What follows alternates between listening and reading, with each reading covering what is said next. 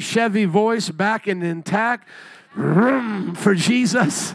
Last week, it was tough, especially then for second service. I had to have a reader. Brother Lawrence, you did amazing. I love you. Open up your Bibles with me to John chapter 9. Once again, want to congratulate everyone on being baptized, 16 in total. It's wonderful to see what God is doing in and through this season and to continue to serve God, those of you who were baptized, and to see what He'll do in your life. This message will encourage you. Because I'll just give it to you in summary. There was a man born blind that God heals, and this man is brought into a lot of conflict and trouble because he got healed. And listen to me, being a Christian will not always make other people happy. Being a Christian sometimes will make people in your life mad. But you have to decide, is now seeing worth the price that I pay? And so if you are newly baptized, you were once blind, but now you see. And so don't get discouraged if the world doesn't like that you see. They may have preferred you to be blind. But now that you can see, I would rather have persecution and see than have everybody love me and still be blind. Can I hear an amen? Don't you agree with that? I would rather be able to see and have enemies and frenemies than to still be blind and everybody say I'm cool and I get popularity points and everybody follows me and loves me. No, I would rather see. Can I hear somebody say amen to that? Amen. So if you were newly baptized, listen, appreciate the spiritual sight that God gave you. Do not trade it for anything. And then all of my brothers and sisters, who I know many of you have been coming to this church for a while, you've been serving God. Do not let anybody now make you blind. Because as we're going to learn in this story, the physical healing of being able to go from blind to seeing is representing a greater spiritual reality of being blind and seeing. And you can be someone who once saw and go back to being blind. How many have ever heard about people later on in life, they go blind? Not just old people, but certain diseases can make you go blind. Have you ever heard anybody like that? I follow some people on social media. One of them is a skateboarder. I don't know if you've seen this guy, but he actually skateboards with a braille stick. He skateboards with a braille stick, and he became blind over his life. So in other words, you could be seeing right now. I could be seeing 20/20 vision, clearly the things of God, and yet something can get into my life, block my vision, and then I become blind. So for the new believer, what's the message going to be today? Let Jesus, who sets you free, continue to keep you free so that you don't ever go back. And if you got all of these people in your life that don't like you, the persecution is worth it. But what is the message for those of us who have been serving God for a while? Do not be like the Jewish Pharisees who returned to religion instead of returning to a relationship with God. When they have questions or things go wrong in their life, instead of going to religion, you go to God and stay in His presence. Amen? I believe that we are darkened spiritually when we do not stay in God's presence. Jesus is literally going to tell us in this story, He is the light of the world. But now think about that. We could have the opportunity to have light, but if we don't use it, we could be in darkness. And I think about myself as a Christian now, coming upon almost 30 years. This is like unbelievable for me to even say, like, wow, to have been a Christian almost that long. You know, it's like 27 years right now or something. And it's like, that is incredible. That's longer than I was a sinner. That's longer than I had been alive before that. I was saved at 18. I mean, I've surpassed that time. But listen, in my everyday life, though I have opportunities to be close to God, I can oftentimes walk in my own understanding, my own feelings, and my own emotions, and I can notice not that God has changed, but my interaction with God has changed, and the room that I'm in is not as well lit as it once was before. The room standing for the things of my life. Can anybody relate to that? You can go through seasons where instead of appreciating the glorious light of God, His word for your life, worshiping in His presence, being obedient to the commands, you can begin to go to religion. And religion, almost like if you've seen in the superheroes, there can be a good Batman and an evil Batman, a good Superman and an evil Superman. Has anybody ever seen a superhero movie where there's like the opposite of them, the evil one, right? You can almost see that the same way in your relationship with God. There's a religious version of everything you would do for God. So there's a way to spiritually worship God and be in His light, increase in His light, and then there's a way to religiously worship God. Nothing against K-Love, but just putting on the Christian radio is not counting as worship. Well, I just got on the Christian radio, so I'm worshiping God. No, that's not technically true. You can be listening to the Word even at a service like this, but not letting the Word work on you. And you could say, well, I came to church. Or you could have read your Bible this week, but the Bible didn't get to read you and transform you. Come on, somebody. And so what we're learning today is that new believers need to accept that seeing in life will oftentimes come with persecution from those who are blind. And then those of us who have been serving God for a while, let's not look at this story and then just go, well, tis towards these Jews. These guys are the sinister, people. They've got horns and a pitchfork and they look like they just would never get it right. No, I want you to look at Jews, the Jewish leaders in this story, like people like us. People who wanted to do right at one point, people who wanted to serve God at one point, but over time, instead of getting closer to the light, instead of growing in the light of God, chose their religion. Until the point, it was so dark, everybody get this, it was so dark in the Jewish mindset, in their room, in the room of their life, that when Jesus, the light, came on and came into their room, they couldn't even recognize who He was anymore. Imagine being so blind that you can't even see the sun. Now, everybody who is blind the same way. I just learned this the other day. A lot of blindness is partial blindness. A lot of people don't have pitch black. We think of blindness as someone just sees pitch black. But there's different kinds of blindness, and there's different effects on your sight. But imagine getting to the point where you could be this close to the Son of God and not even recognize Him. How blackened does your heart have to be at that point? And what does Judas become? Judas becomes that which I'm talking about, someone who was once close to God, someone who used to once accept God, but now turns away from God and does not even recognize Him for who He is. So today's message, as encouraging as it is to promote physical healing, which we would love to pray for anyone who has physical blindness, let this be a reminder that Jesus is our healer. Let it also encourage us to the spiritual principle that Jesus gives us. It's not me just making it up as I go along like, well, let me be a good preacher and apply this to your spiritual life. No, Jesus applies His miracles in the book of John to spiritual principles. Remember when He fed the 5,000, what does He apply that miracle to? Him being the bread of life, right? When He makes the wine at the wedding supper, what does He apply that to? He applies that to the kingdom of God that has now come upon them. Can I hear an amen to that? The kingdom of God coming with all of these blessings. Now look at John chapter 9. It is a long chapter. I'll do my best to read through it quickly but efficiently. So we're going to read 41 verses. Y'all ready for this? I don't think there needs to be a part two, as I've been praying, but you never know what happens once the preacher starts preaching. We have been detoured before, but I think we'll get this message. But once again, may it encourage you for physical healing, yes, but more so to see what Jesus is saying about spiritual blindness and spiritual light. If you're ready, somebody say, I'm ready. Amen. John chapter 9, verse 1, as he went along, he saw a blind man from birth. His disciples asked him, Rabbi, who sinned, this man or his parents, that he was born blind? Now, you notice I have a link there in the notes that you can learn that even to this day, there are certain Jewish sects that believe in reincarnation.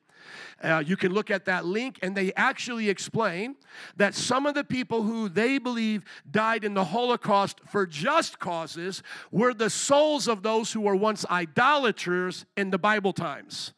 Whoa, that's pretty deep, but that's what they believe. Very unbiblically deep, but deep nonetheless. So they have an idea from the Kabbalah of the recycling of souls, and one of the ways that these Jewish people explain bad things happening to good people is that they are paying for their bad in the past life. So you would see the Jews of the Holocaust, in their mind, you know, we could see it as well, as being innocent and good, right? But why do they suffer? Why are they going through that? Well, it's because in their past life, they were idolaters. And they try to make it sound noble. You can click the link. As a matter of fact, brother, just click it so they can see it's not my website, a Christian website trying to expose this, which I always love to give you Christian websites that expose things. But I want you to see this is a Jewish website teaching you their belief. And so as noble as it sounds, it's incorrect. Now notice this. This is kabod.org, reincarnation. Does everybody see this right here? Can I hear an amen if you can see the screen? Okay, is this a Christian website? No, it's not. Now go back to the scripture, please. That existed at that time. And sadly, this kind of superstition even exists today in the church, which is basically if you're going through something bad, you must be paying the price for something bad you did before. You're not really as innocent as you look. So in other words, you could seem pious and righteous, but if you're going through something bad, it's because you must have done something bad in a previous life. Or it must be like your parents, they did something bad and you're paying the price.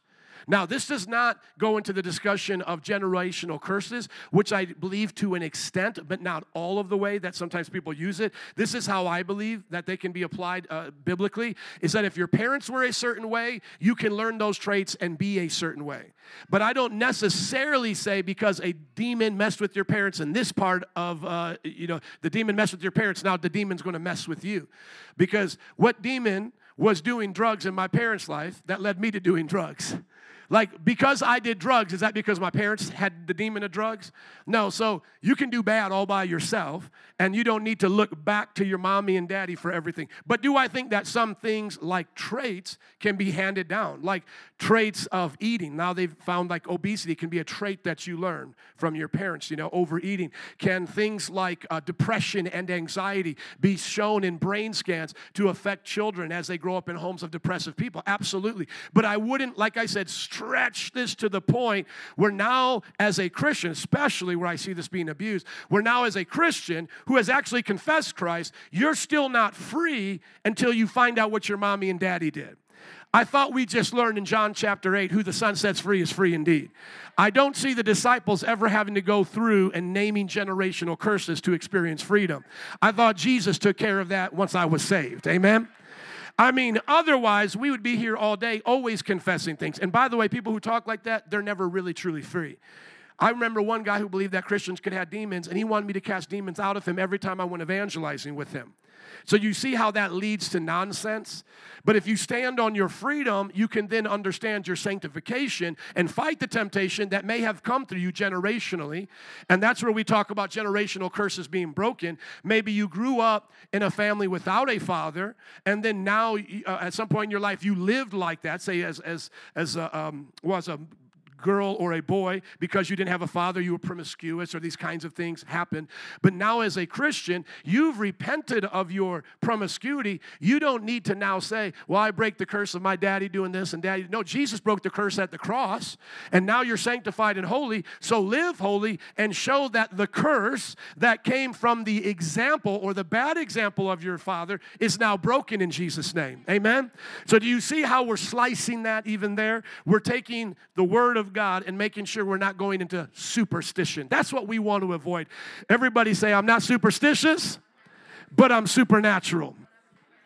So these disciples, like many today in our culture, saw this blind man and wanted now to either point to reincarnation and go, hey, is this man blind because he was an idol worshiper during the time of Elijah with the prophets of Baal? Like, is that why he's blind, Jesus? Or did his parents sin and now he's born in the womb with a curse of blindness? Now, right here, if there was such a thing as either one of those things, reincarnation or the kind of spiritual curse that these people talk, generational curse like these people talk about, wouldn't this be the perfect time for Jesus to say it? I mean, wouldn't it be obvious now? Like Jesus would say, of course, that's why he's this way. He sinned in his past life, and now he's paying for it in this life. And then we would have a doctrine of reincarnation, wouldn't we? And as much as we don't agree with it because it's not in our scripture, would it be impossible for this thought of reincarnation or this doctrine to be true? It's not impossible, is it? It's not illogical Couldn't God, the same one who gave you one life, give you a million lives? But why don't we believe it? Because it's not taught in Scripture. So could God have taught it right here? Don't you think Jesus could have said, hey, this guy sinned? So then don't believe reincarnation. When Jesus was posed with the question of reincarnation, this was his answer, okay? Now, if Jesus believed in generational curses to any extent, don't you think that now Jesus could say, hey, this man is born blind because, yeah, his parents were pretty nasty and they were pretty dirty, and that's why he's been born like this. And you know what? Until he confesses those generational curses, he will stay blind. Wouldn't that be a perfect place for Jesus to say it? So if you can't show me in a scripture reincarnation, should you believe in reincarnation? If you can't show me in a, scripture generational curses, should you believe in generational curses? And the way that it's promoted, the way that's popularized by a lot of deliverance ministers, should you believe if you can't show it here? Even Ezekiel says the children will not be responsible for the sins of their father, and that's talking about when it comes to the nation being judged. God said, I will no longer look at these people based on what their fathers did. I'm going to judge each generation based on what they do. So even there, the idea, let me just pause and say this, why not go even deeper? The idea of reparations is actually against the Bible because the Bible says each generation should stand on its own merits of good or evil. Can I hear an amen to that? Jesus taught that. So when we see his answer, get his doctrine. Get Jesus' doctrine, not popular Madam Cleo superstitious doctrine. Get Jesus' doctrine. Here's how Jesus, everybody get this, explains evil in the world. This is now going to be Jesus' time to give you the basis to why evil is allowed on the planet. It's not because of reincarnation, and it's not just because of generational curses either. It says, neither this man nor his parents sinned, Jesus said. But this happened, his blindness, so that the works of God might be displayed in him. Can I hear an amen? Jesus said he is allowing this for the glory of God. If anybody ever wants to say to you that our God cannot exist because he's evil, you're going to ask them to define evil without using our God as a standard, right? Okay, so I've taught you guys that. But now you're going to ask them, what is then the purpose of evil? You say you believe in it. I've asked you to give me your foundation for it. You can't. But now that you admit that it's here, there's evil. We all agree with that. I mean, they're using it in their argument. What you now want to ask them is, what is the purpose of evil?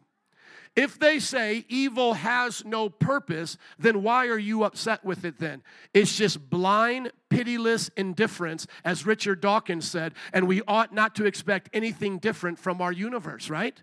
So in the end, Hitler is a winner. Hitler got to take over much of Europe. Hitler got to have all of the sexual partners and power that he wanted, sex, money, and drugs, or whatever he was doing for drugs, like partying with alcohol. He got to have all of it, and then when he was done playing, he got to say, game over, shoot himself in the head. So if evil does not have a purpose, all of that was meaningless, and for the 50, 60 years, however long he lived, he got to have his fun. Is that what they want to affirm? That that's all the world is get away with as much as you can because in the end you become dust? No, what do we teach them? That evil serves a purpose. That even the wickedness of the Holocaust shows the mighty works of God. What do we see in the Bible?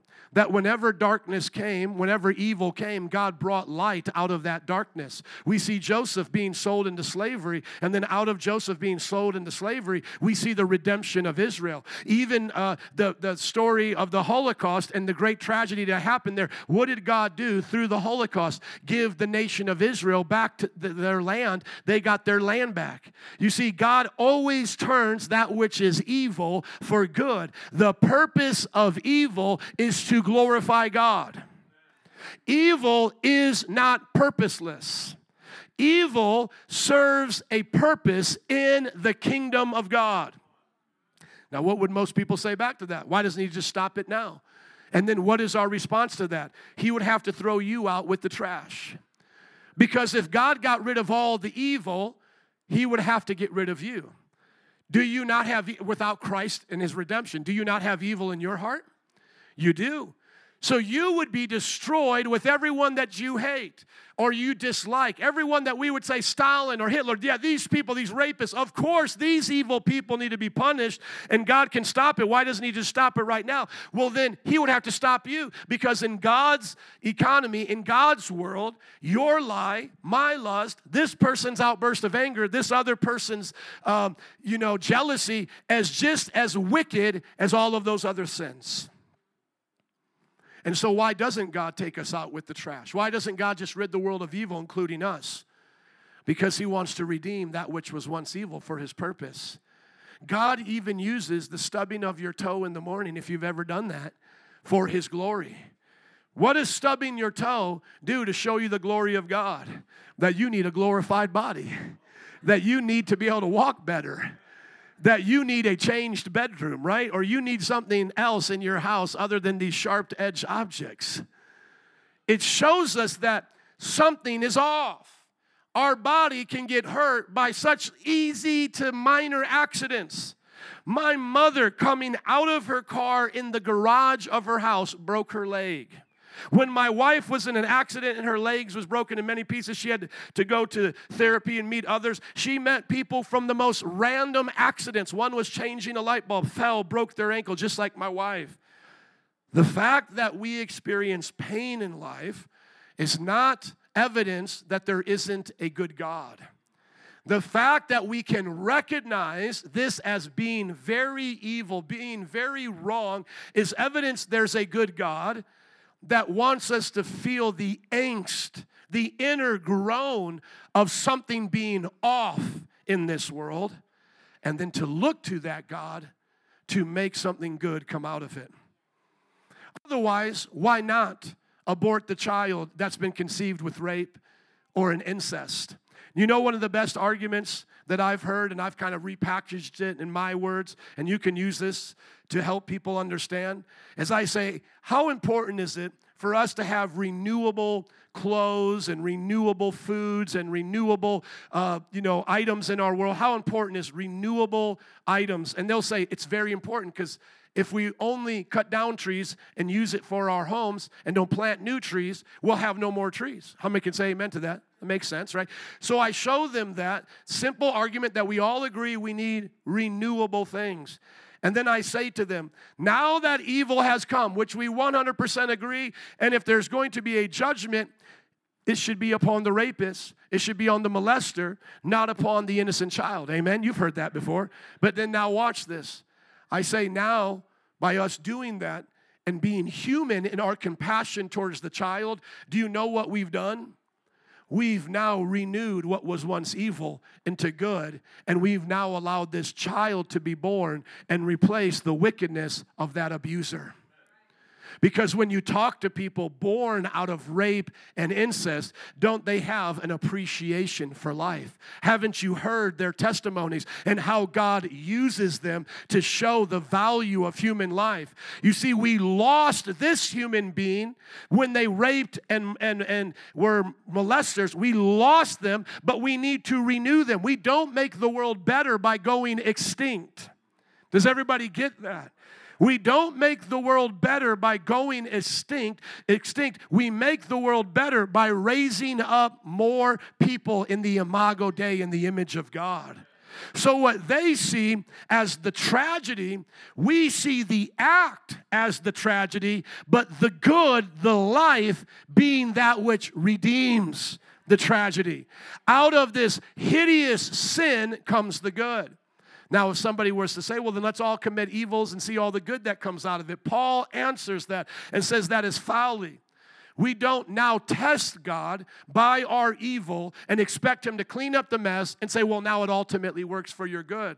We'll be punished for that, because in the example of the rapist or the child molester, they still go to hell without repentance.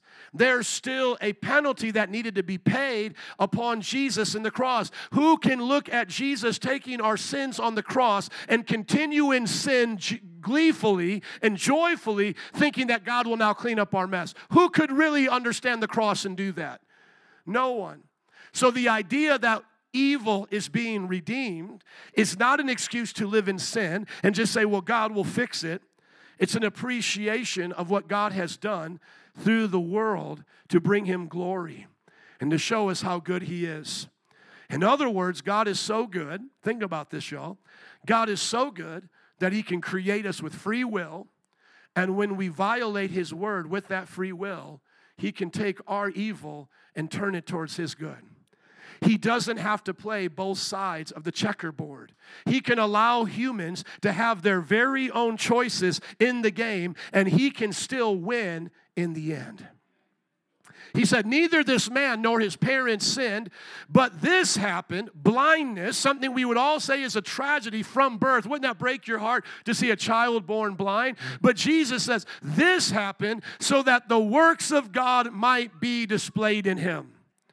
Anyone that has ever lived with something that is human, suffering through sickness or illness or being handicapped or disabled, God says he is using it for his glory.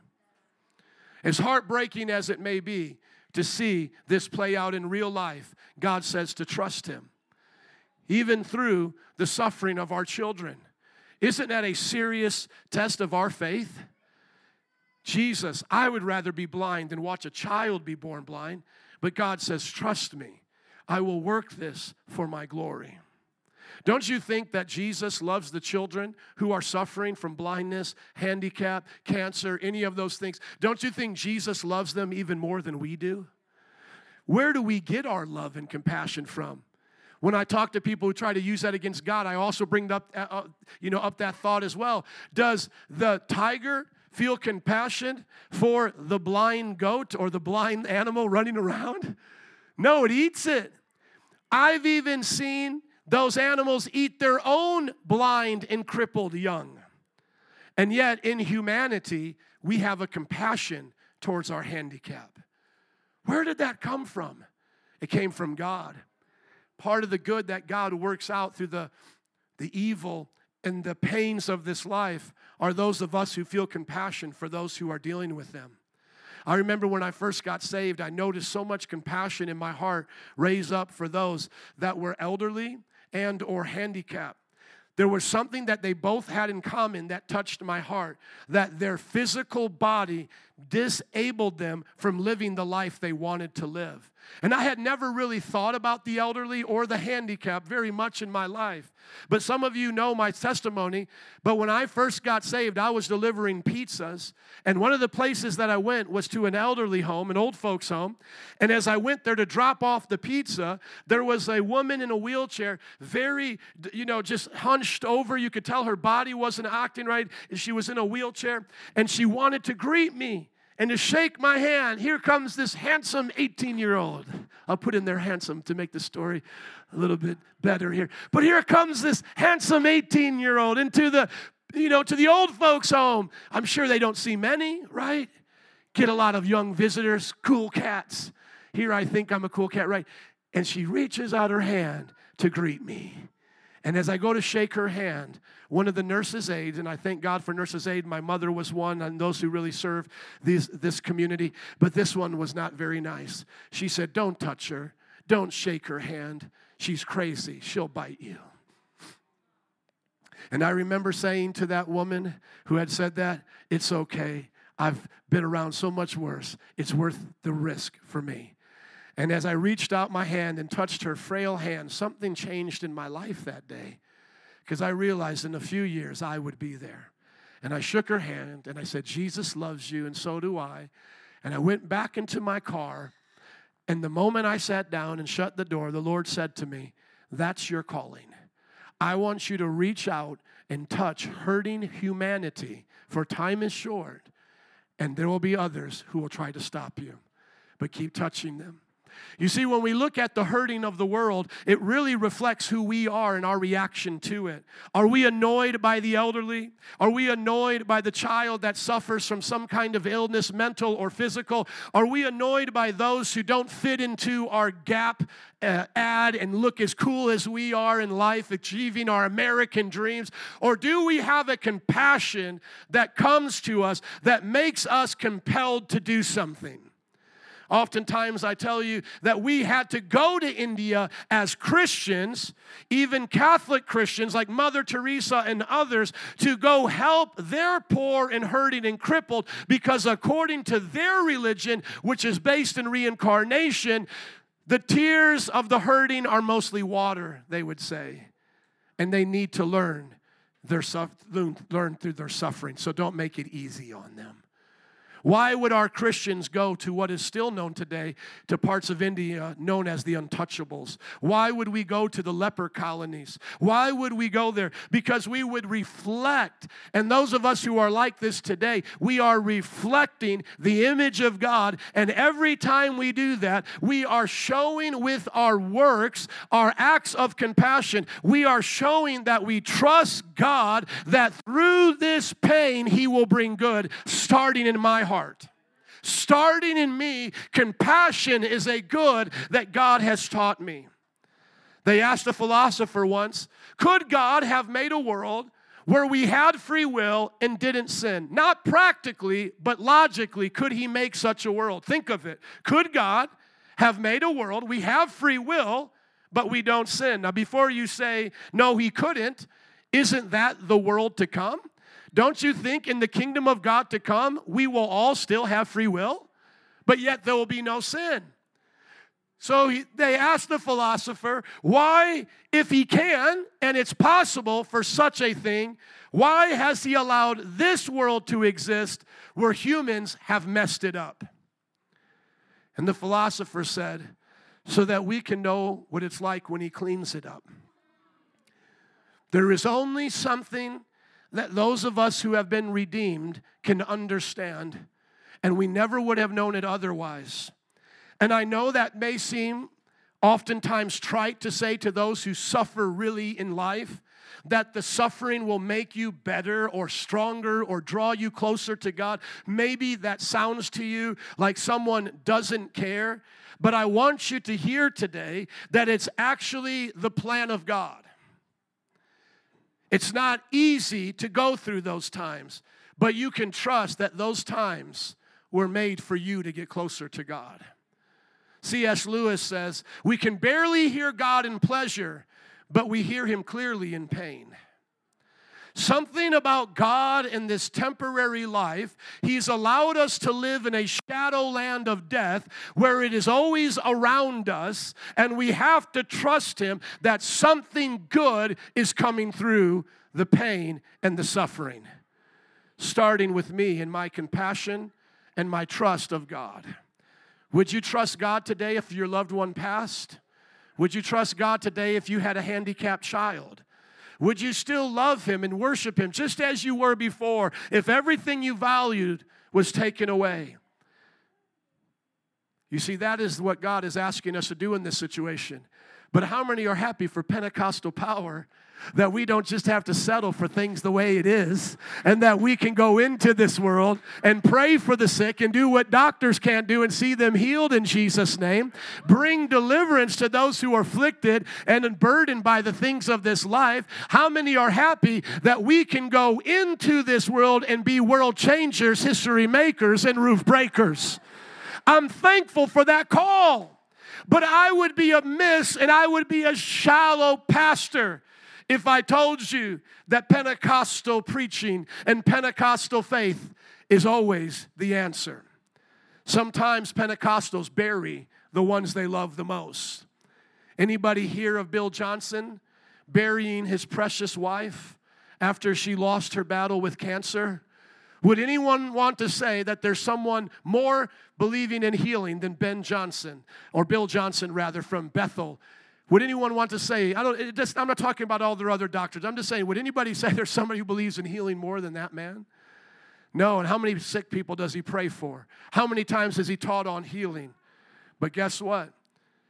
After he lost his wife and he preached a sermon, it's similar to the one I'm telling you now. Not every Pentecostal prayer is answered, brothers and sisters. Will you at that time get back up and say, Lord, show me that you're working this for good?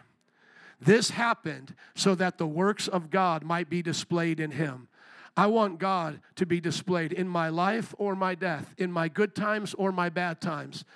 And when we see Bill Johnson telling the stories of his wife in those final hours, God's work was good in her. As I've said before, it's like the story of Job and the angels there looking at what's going on as Satan is afflicting Job. You could almost see as Job is remaining faithful that God nudges Satan and says, "Who do you have like him? This one serves me, even though it costs him everything. Who do you have, Satan, that serves you just because of who you are, not because of what you give them? Job doesn't serve me because I've made him healthy and wealthy and wise. He serves me because he knows me." Now, isn't it a good thing to know that Job was blessed at the end of his life and that God can do both, amen? God can love us and know us and work through us and teach us lessons of life and at the same time do all of these wonderful miracles. What a joy it is to walk and talk with Jesus. I never know what the day holds, amen?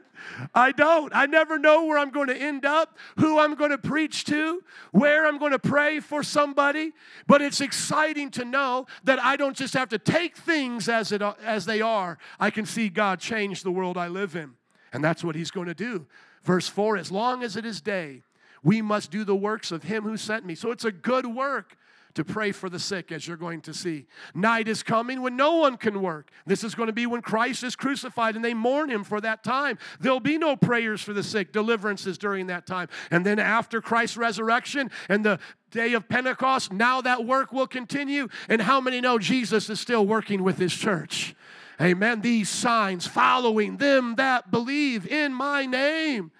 They will speak with new tongues, cast out demons. Nothing by any means shall harm them. They will lay their hands on the sick, and the sick shall recover.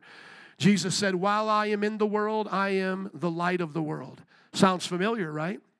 John chapter 8, verse 12, he said the same thing. Let's take a look at it and see the harmony of the story.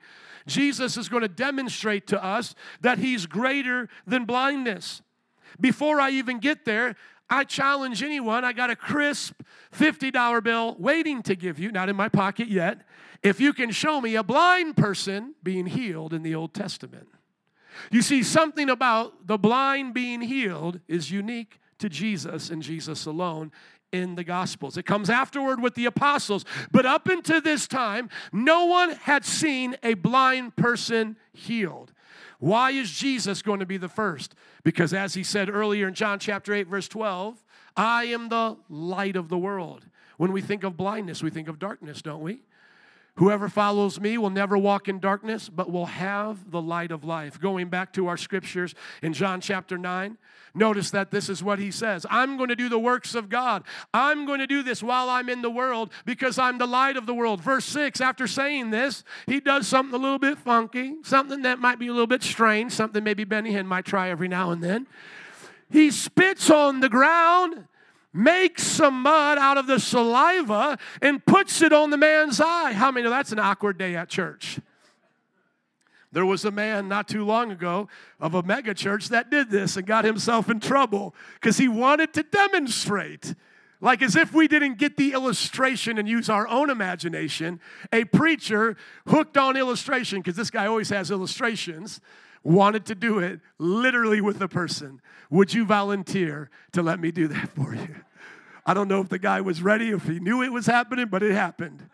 So it's an awkward day in church. Jesus spits in the mud, puts the mud on his eyes, and now he says, go wash in the pool of Siloam.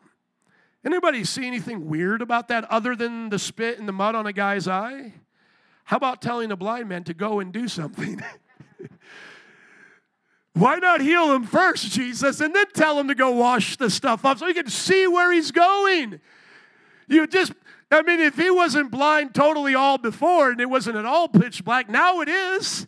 You just put spit mud pies on this guy's face, and now you've told him, and go walk this distance. And the theologians who figure out where they're at thinks it's about a mile. Go walk a mile over here and go wash yourself, and then you'll see. But what does that teach us about Jesus? No wasted words of the scripture. First thing, when I see him making the mud pie there, is it's the same one who in the beginning was with God. In the beginning was the Word, and the Word was with God, and the Word was God. He was with God in the beginning. All things were made by Him and through Him. Without Him, nothing was made that has been made. In Him was life, and that life was the light of all mankind. I see Jesus reminding us here that He's the one that made Adam and Eve of the dust of the earth. Don't you see that there? I don't think it's too far of a stretch to see my Jesus reminding us, hey, I got this. I made you. I was the one who started this off. Let me show you what I can do. Remember, we don't see any prophets in the Old Testament healing the blind, let alone doing something with dirt. The only time we see dirt having power is when God Himself created Adam and Eve in His image. But why have them walk? Why not just say, hey, be healed? Jesus has done it before. We know He's capable. Why not just heal the man now? There's something in this story that we're supposed to get about trust. Remember, the man is blind, but he wasn't unable to walk. How did he get to that point to begin with? Roll up, scroll up, please, a little bit in the story. It says right here that he, go up a little bit more for me, please. It says that he sees a man born blind from birth. Where was he up at to this point? It doesn't sound like he's at home, as we're going to learn later. He knew how to get out and probably bake. He knew how to operate and use what he had. Just like, as I mentioned before, the one person I've seen blind can even skateboard. Jesus wanted to see, would he now trust Him? And isn't that just like Jesus in our everyday life? I'll heal you, and I'll set you free. Just meet me at life group tonight. Meet me at the one-on-one Bible study. Walk the mile to youth group.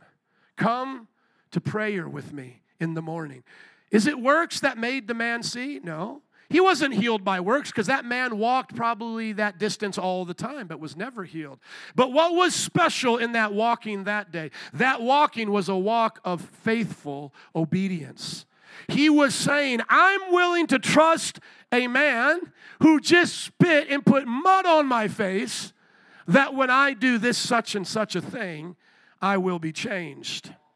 I think about when I first became a Christian and how Jesus asked me to trust Him in the journey. When I first became a Christian, obeying God seemed like an impossibility.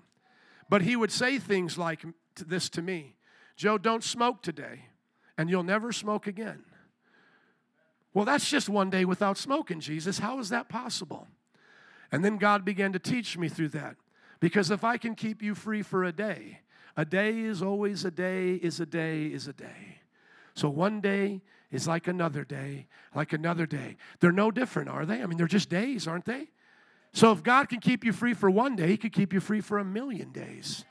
But I had to trust Him for a day. And sometimes, as my dad says, it's not just trusting Him, as the old song says, day by day. It's moment by moment. How many mature Christians here would admit that you're on a journey with Jesus and you quite yet don't see it all coming to pass? It's a little bit dirty. It's a little bit spittle-like on your face, but you're still walking towards where He told you to go. Is there anybody here that can relate to that? How many times has God told us to do that? I mean, I can't even count. I would testify all day. Joe, start a Bible college. Okay, God, but all I feel is spit and mud on my eyes right now. But walk to the pool of Siloam, and I'll meet you at accreditation. You don't get accredited day one. You get accredited day 1,345. So if you see me walking every now and then and there's some dirt in my eyes and I don't quite see it all together and I don't always, and I'm not making an excuse for sin. That's not what the man going sin. But if you see that I'm feeling my way out to a place called there, the pool of Siloam, can you give me some grace? Because I'm walking to a place that I've never been before to see something I've never seen before. You see, Jesus told that man to walk about a mile. What if he met one of his friends along the way? How do you think that conversation went? Hey, Bob, where are you going? You don't look right. What's going on? Well, this dude, he spit on the ground, put it in my eye, and told me to walk over here. What? What did he say is going to happen? He said, I'm going to be able to see. Bob, are you feeling all right? What have you been drinking? And oftentimes, people can be well-intentioned dragons. Not every enemy starts off as an enemy. Sometimes, as they say, they can be frenemies. Distractions can be just as bad as destruction, as the proverb says. You can get so distracted in life that destruction doesn't come immediately, but it comes further down the road. And it's those distractions that took you to that destruction. Think about that man that day walking. If he would have been distracted, he would have destroyed the potential for that miracle. His well-intentioned friend might have truly been looking for his well-being. Why should you have to walk with mud on your eyes, dude? If that's the healer, it should have already happened. And if that man would have fell to the temptation or the peer pressure of people who doubted what God did in his life, he would have destroyed the miracle that was just a few more feet in front of him. What are you doing? Becoming a pastor? What are you doing wanting to become a mom? What are you doing wanting to lead a Bible study? What are you doing wanting to start this business? You just look like you have mud in your eyes. I don't see the miracle, and I'm your friend, and I want to help you. Sometimes friends hurt when they don't see what God has told us to do. It doesn't give us permission to be lone rangers, to disregard elders and deacons in the church. Please be patient with us as we try to hear what God is speaking to you. And as far as I'm concerned, in this church, we don't ever want to supersede the voice of God. And if that ever happens, please come talk to us. We're not like churches who try to tell you who to marry. We're not like churches who, when you don't obey us, we curse you and say God is no longer with you. We try to teach you the things of God gently, and if you don't want it, we just ask you to continue that journey without us. But if you are truly hearing from God, and you're that man that has received that instruction, couldn't you be patient with your friend and explain to them, as Job was with his friends? Didn't Job take some time to explain to his friends what God was really up to? And didn't eventually God vindicate Job? You see, God will be your defense. In humble humility and brokenness of heart to submit to your leadership or those you love, God will guard you. Not rebellion, not blindly following whoever gives you a word, but would you trust that those of us here who are in your journey with you or on the journey with you are trying to discern with you, has this really been the start of a miracle, or are you just eating too much pizza before you go to bed at night? So I thank God for good friends along the journey. We don't know how we got there, but let's keep going and see what happens as he continues on this journey. Verse 8, his neighbors, or so rather in verse 7, so the man went and washed and came home seeing. So he made it. He got to see. Verse 8, his neighbors and those who had formerly seen him begging, that's where I get the idea he must have knew how to walk around because he was begging. Isn't this the same man who used to sit and beg? Some claimed that he was. Others said, no, he only looks like him. But he himself insisted, I am the man. Verse 10, how then were your eyes opened, they asked. He replied, the man they call Jesus made some mud, put it on my eyes. He told me to go to the Siloam and wash, so I went and washed, and then I could see.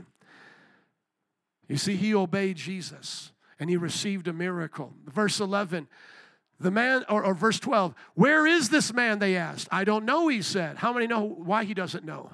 Because he was blind and went on a mile journey.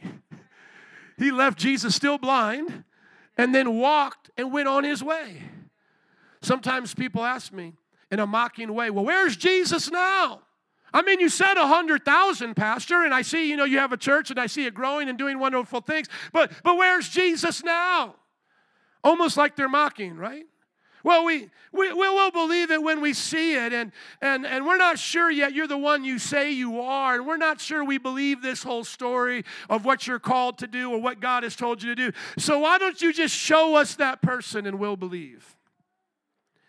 This kind of doubt comes from a cynical heart that doesn't want it to be true. It lacks hope. Have you ever met somebody that tried to discourage you by asking you how it would happen, this dream or vision that you had? And they wanted it to seem practical advice, but it was really them trying to discourage. Has anybody ever gone through something like that? I'm the only one? When I said that I wanted to become a pastor at 22 years old, single, people asked me, how are you going to do that? I mean, you're not married.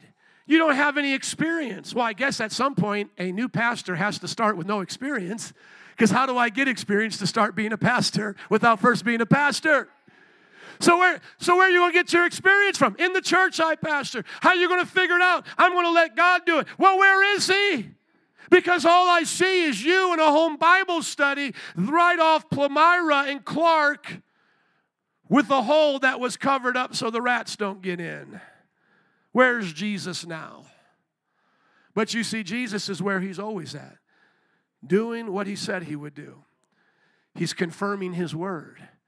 And when Jesus needed to show up to confirm His word, as the old-timers say, He wasn't late, He wasn't early, but He was on time. He was on time. And you see, I know we believe in the omnipresence of Jesus. He's with us everywhere we go. But I'm talking about those special manifestations of God. Oh, how I wish it was always like in the times of COVID or BLM, when the church is packed to the gills. We've got visitors coming in from everywhere, and they want to hear the preacher preach, and then we're going to do something great for God. Oh, I wish it would always be like that. But sometimes you have to preach when the place isn't full. Sometimes you've got to show up to your job when you don't feel like it. Sometimes you have to go to your marriage and try again to work through the situation, even though you don't see God in the midst of it. As that song goes, He's working behind the scenes. Even though I don't see Him, I still believe He's moving. This man had to trust that the one that touched him was who he said he was. He said, I don't know where He is. Man, I was blind. How am I going to tell you where He is? He's the one that put the mud on my eye and told me to walk a mile over here. Verse 13, they brought Him to the Pharisees, the experts. Here are the people that are going to really figure it out. They're going to be the judges in the situation. Now put yourself into their situation, into their roles, and see if you've ever been tempted to think like a Pharisee. They brought Him to the Pharisees, the know-it-alls. The man who had been blind. Now the day on which Jesus had made the mud and opened the man's eyes was the Sabbath. So that was their religious day, which, remember, was a good thing. The Sabbath is not evil. It's a day to remember the Lord and to rest. But now these Jews are upset that God's actually doing miracles on that day. The Pharisees also asked Him, how had he received his sight? He put mud on my eyes, the man replied, and I washed, and now I see. Everybody say, now I see. Sometimes I struggle with being cynical. You would think me being as passionate for the Holy Spirit and Pentecostal as I am, that I would readily believe your dreams and visions that you tell me. But I don't. I'm just being honest. Most of the time, I lose track while you're going through the fourth unicorn that you've rode through the golden rainbow. And it's hard for me to follow you, oftentimes, especially those who love confirmations. And you tell me this confirmation, and then your cereal bowl spelled out this in the morning with your Fruit Loops. And then over there, your shoes were put into the place of the cross. I'll be honest, as a pastor, I'm not good at that. Why? Because I have to make sure you're not being superstitious. Because I've heard Mormons say the same thing. You ever talk to a Mormon? Boy, they have a lot of confirmations in their life too. A lot of spiritual things that have confirmed to them that Joseph Smith is a prophet. Things that lined up that seemed impossible to come together, and how everything worked out so they could go on their mission, and how their mommy and daddy had a dream one time of the ancestors who are already exalted to godhood. You see, as a pastor, I've learned early on that there has to be experts in the church. It's not a bad thing. We're not trying to be Pharisees per se, but there has to be somebody, as the Bible says in 1 Corinthians 14, that actually tests the prophecies, because, by the way, I can hear them from my office. Just as if Jason gave a word today that was of the Lord, what happens if someone starts giving the word that goes, there ain't nothing wrong? With a little bit of bump and grind. I see you, sister. There ain't nothing wrong. This is what the Lord has told me for everybody to hear today. Am I supposed to just sit back and go, well, God said it. I believe it. Okay, go ahead, man. Y'all should date now. The Lord said. So let's not be so hard on these Pharisees.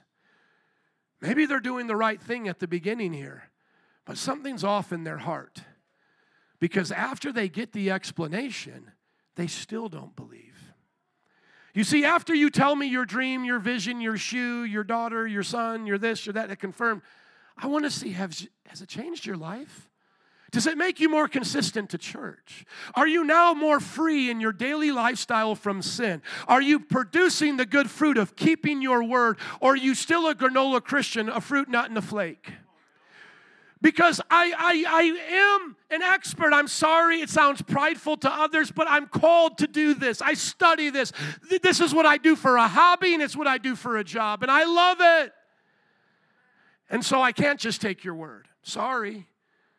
But I do want to see it come to pass.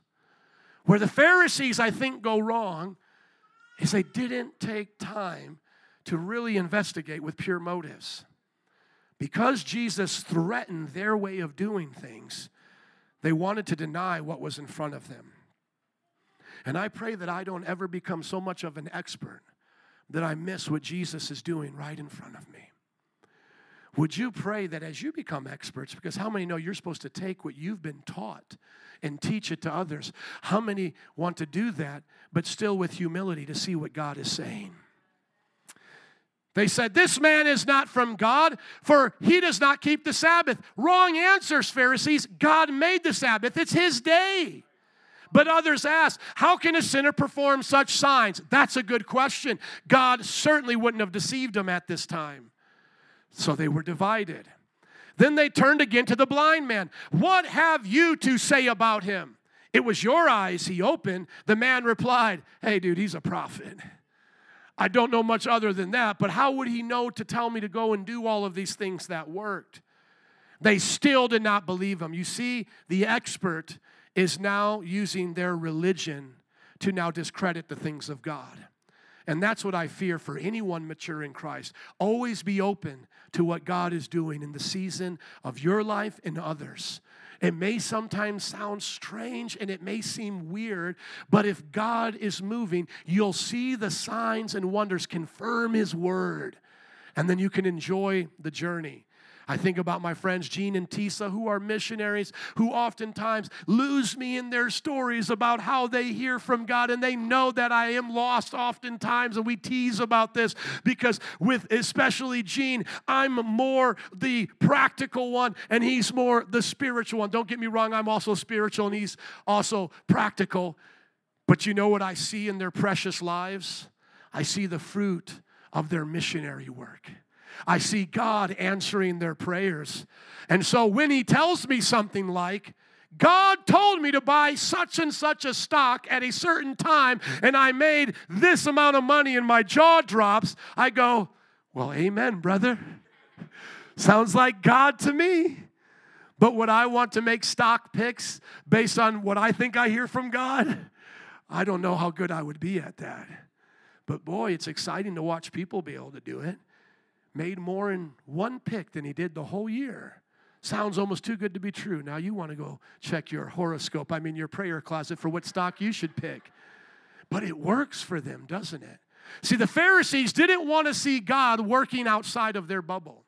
They only wanted God to be limited to what God could do that they understood. May we never become like that. They don't believe him. So now what do? They get the man's parents. Is this your son, they asked. Is this the one you say was born blind? How is it he can see? Verse 20, they say, well, we know he's our son, the parents answered. Please keep going. And we know he was born blind, but how he can see now or who has opened his eyes, we don't know. Ask him. He's of age. He will speak for himself. His parents said this because they were afraid of the Jewish leaders. So even people that you would think you could trust at times can be intimidated. And they had already decided, these Jewish leaders, that whoever acknowledged that Jesus was the Messiah was to be put out of the synagogue. There was a price to pay.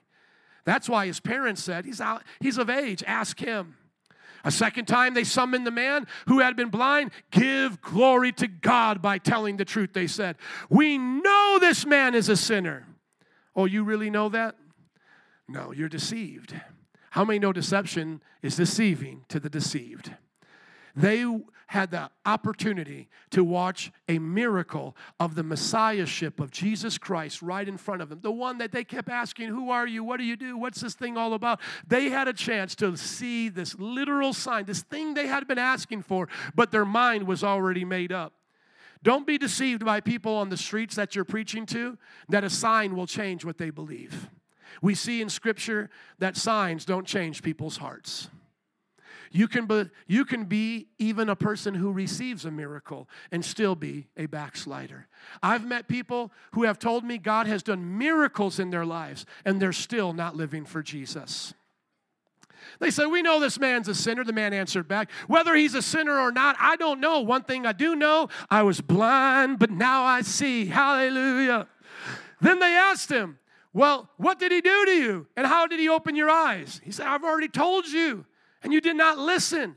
Why do you want to hear it again? Do you want to become his disciples too? So now they're in an argument. He's being sassy. They hurled insults at him because that's all they have left. People who are haters, that's all they have left is insults. Instead of investigating and seeing what God was actually doing, they're just going to insult the man. You are this fellow's disciple. And I'm so proud to be one, amen. We are disciples of Moses. They really weren't. Jesus had exposed that really they were disciples of the devil. We know that God spoke to Moses, but as for this fellow, we don't even know where he comes from. Yes, you do. He's told you how many different times, I have come from my Father. Hasn't he told them that? He told them that just a few days ago. I've come from my Father. Why are you guys confused?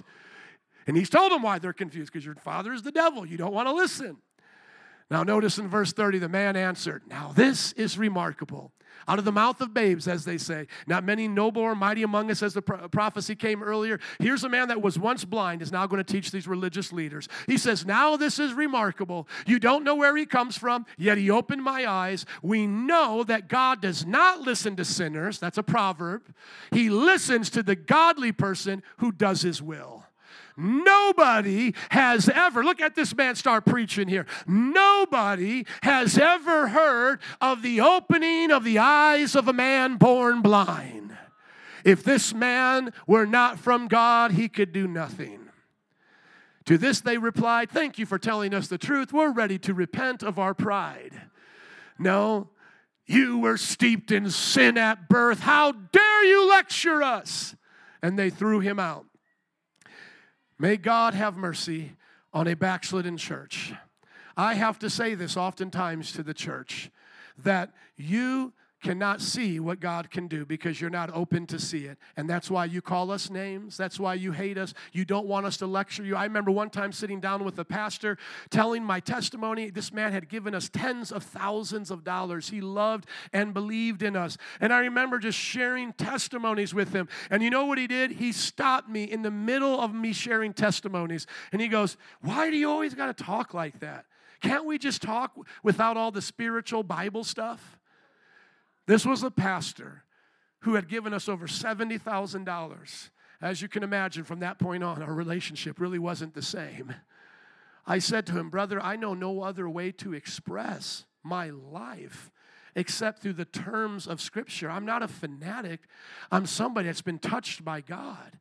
Everything to me is what God is doing, what God is saying, how the Word became alive in this situation, what I saw over here.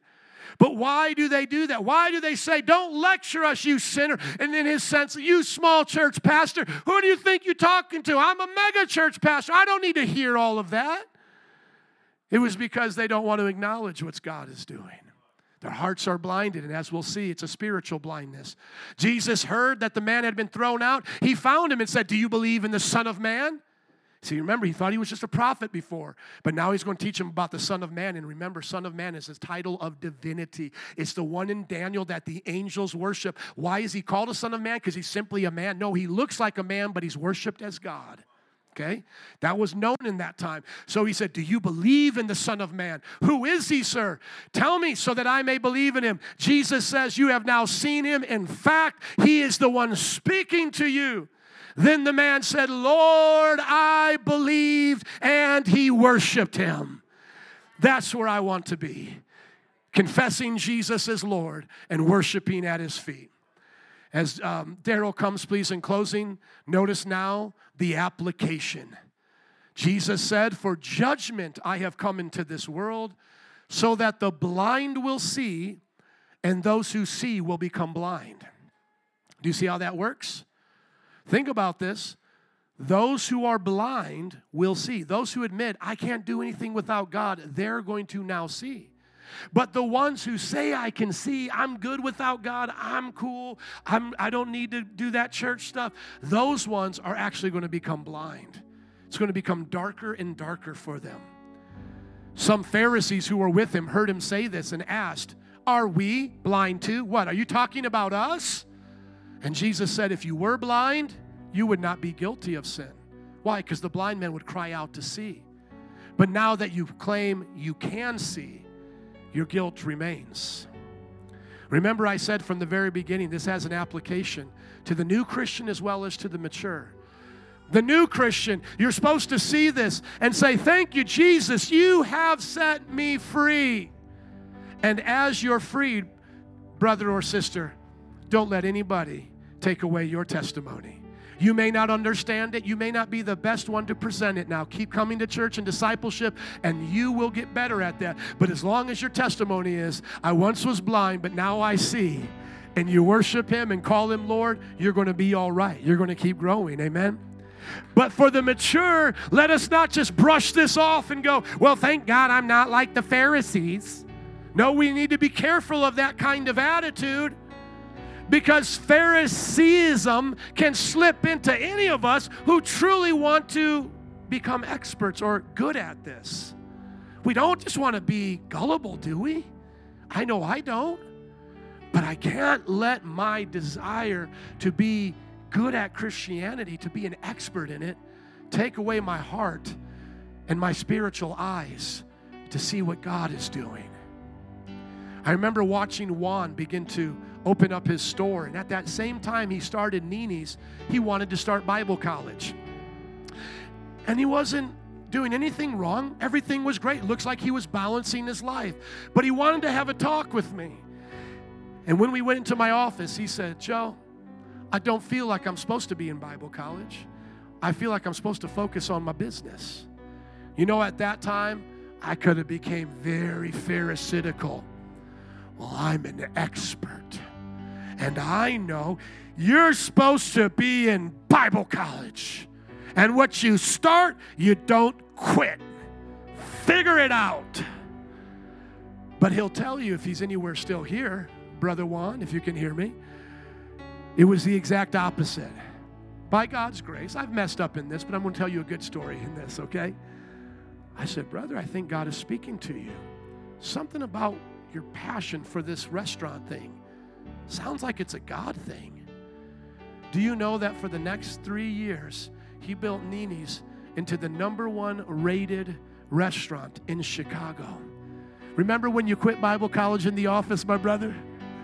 Did I tell you, you didn't hear from God, you filthy sinner? You don't quit what you started. I blessed you and released you, and over those next, 3 to 4 years, you built the #1 rated restaurant in Chicago. You see, come on, somebody. Never use your expertise to miss what God is doing in precious people's life. Always, as a mature Christian, recognize what God is doing in you and what he's doing in others. We're talking without sin. Can I hear an amen? We're not talking about approving sin. Just have to put that in there. And so may we all grow in this, to be Christians that continue to see and never become like the Pharisees, but always open to the miracles of God. Amen? Would you stand up, give it up for Jesus today? Come on, band and altar workers, would you come, please? Somebody say, now I see. Amen. Now I see what you're doing, Lord. Amen. And even if you can't say it now fully, say it by faith. Now I see. Now I see what you're doing in my marriage, Jesus. Come on. Now I see what you're doing. Now I see what you have planned for me. Now I see. that you got something for my marriage, my family, my job, my calling. Now I see, Jesus. Before we go, if you don't yet know the Lord, would you repent of your sins? Confess Jesus today to be your Lord and worship Him. Say something along the lines of, Jesus, be my Lord and Savior. And then start to tell Him how much you love Him and repent of those things that you've done against His Word. Those who are new Christians here, and I know some of the second service you're coming in, thank you for your patience. If you're a new Christian and you want to walk with God and see Him every day of your life, trusting Him, would you just raise up your hands and say, my life belongs to you, Jesus. If you